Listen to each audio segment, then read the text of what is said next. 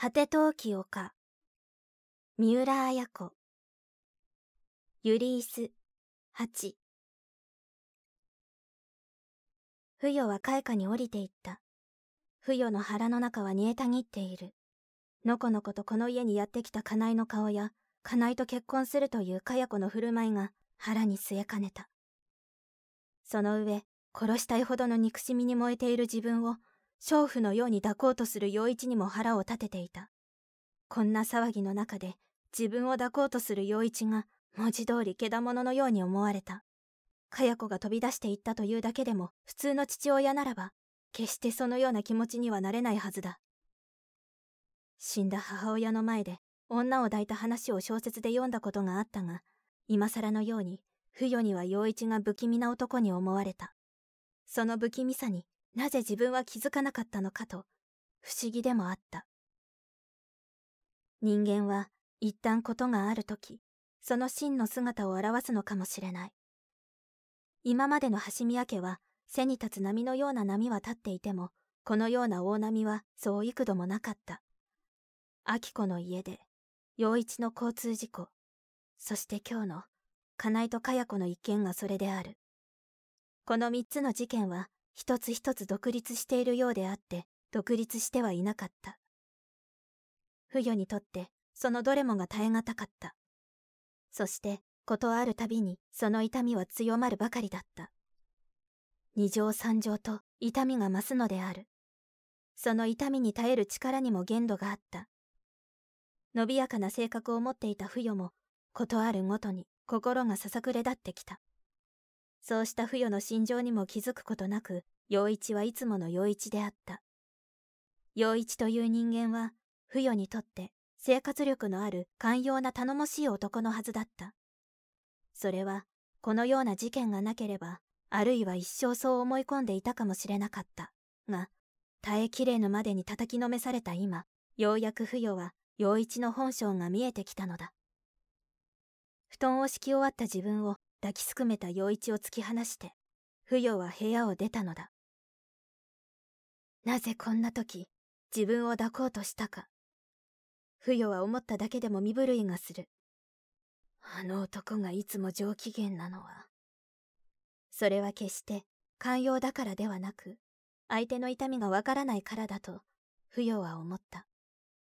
結局は、自分のことしか考えてないんだわ。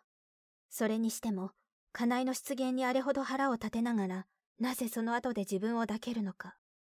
そのことが何としても不与にはわからなかった。ソファーに腰を下ろしたまま、不与は不意に笑った。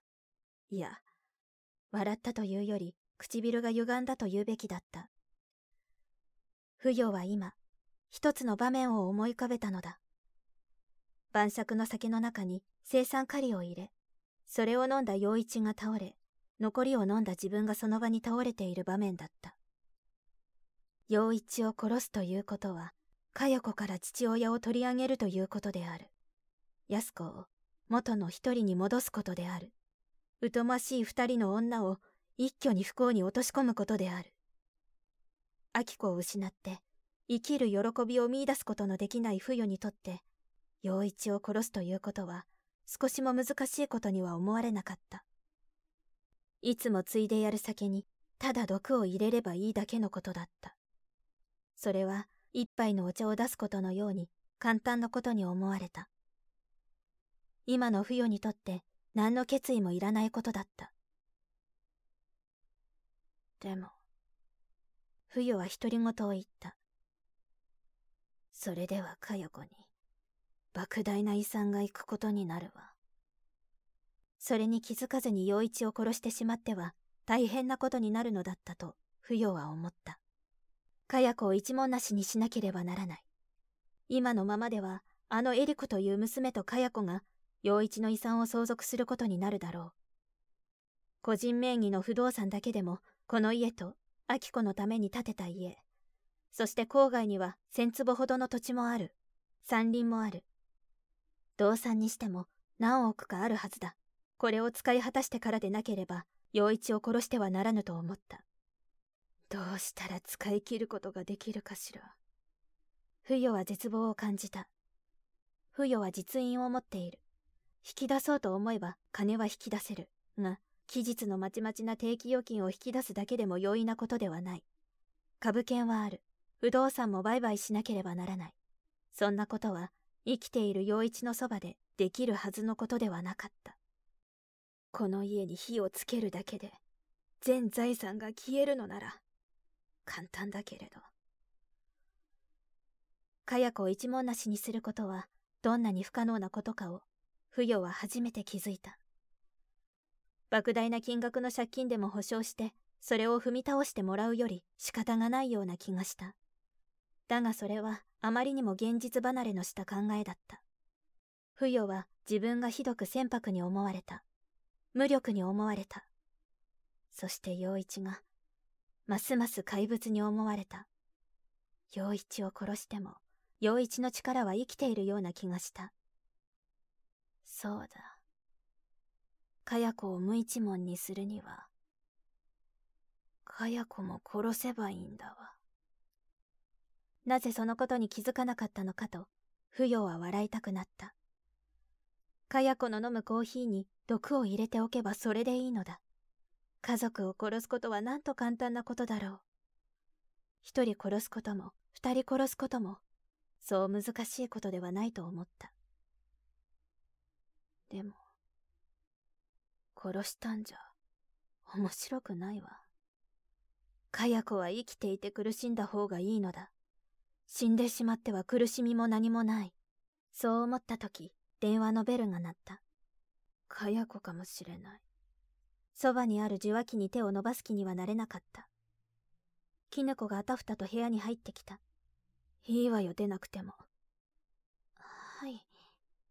絹子は不安そうに蒼白な不与の顔を見つめた。どうせ、かや子からよ。出ることはないわ。はい。ベルは執拗になり続けた。